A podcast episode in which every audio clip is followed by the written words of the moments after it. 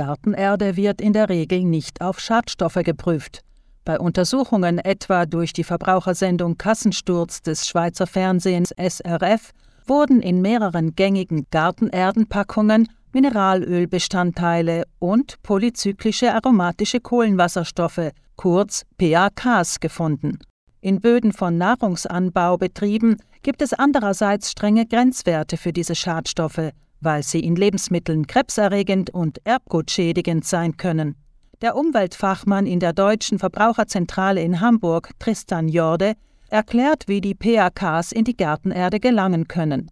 Diese seien nämlich oft auch in der eigenen Komposterde zu finden natürlich, wenn man jetzt große Verbrennungsrückstände in den eigenen Gartenkompost reintut, sagen wir vom letzten Gartengrillen, ja, weil es eh nur Holzkohle ist und so, ja, dann habe ich in den unvollständig verbrannten Dingen leider auch PAKs drinnen.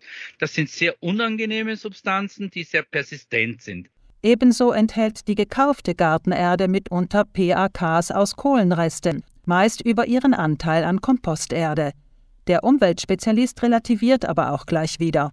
Andererseits ist es wieder so, dass ich ja diesen Humus nicht esse. Ja? Das heißt, es ist dann immer auch noch die Frage, selbst wenn sie drinnen sind, wie viel wird denn mobilisiert in Richtung dessen, was ich dann damit anfange, sprich in mein Gemüsebeet oder in meinen ja, Obstgarten, was auch immer. Der Humantoxikologe Lothar Eicher bestätigt etwa im Beitrag des SRF, dass die im Test gefundenen Mengen Schadstoffe in der Gartenerde für die Qualität der Ernte und letztlich für den Menschen unbedenklich seien. Eine amerikanische Studie zeigt andererseits, dass stärker belastete Erde nicht für Gemüse geeignet ist, das unter der Erde wächst, etwa Karotten oder Radieschen, weil es bedeutend mehr Schadstoffe aufnimmt als Früchte und Gemüse, die an der Luft wachsen. Wer also sicher gehen will, sollte Jorde zufolge am besten selbst kompostieren oder Bioerde verwenden. Die Bestimmungen sind wesentlich weniger streng als im Bio-Lebensmittelbereich zum Beispiel, aber ich gehe davon aus, dass das trotzdem sinnvoller ist, mit Biosiegeln sozusagen eine Erde zu kaufen als ohne. Wer keine Möglichkeit habe, selbst zu kompostieren, könne bei lokalen Kompostieranlagen die Komposterde aus Bio- und Gartenabfällen kaufen.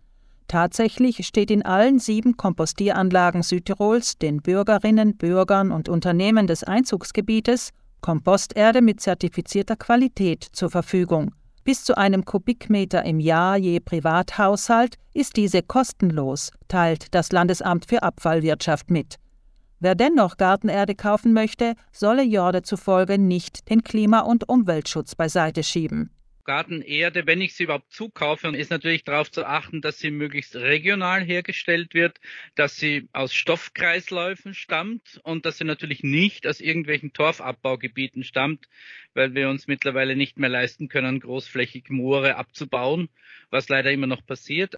Dem studierten Umwelttechniker zufolge sollte die gekaufte Gartenerde auch keine Kokosfasern enthalten, weil auch die zu viele Kilometer Transport hinter sich haben.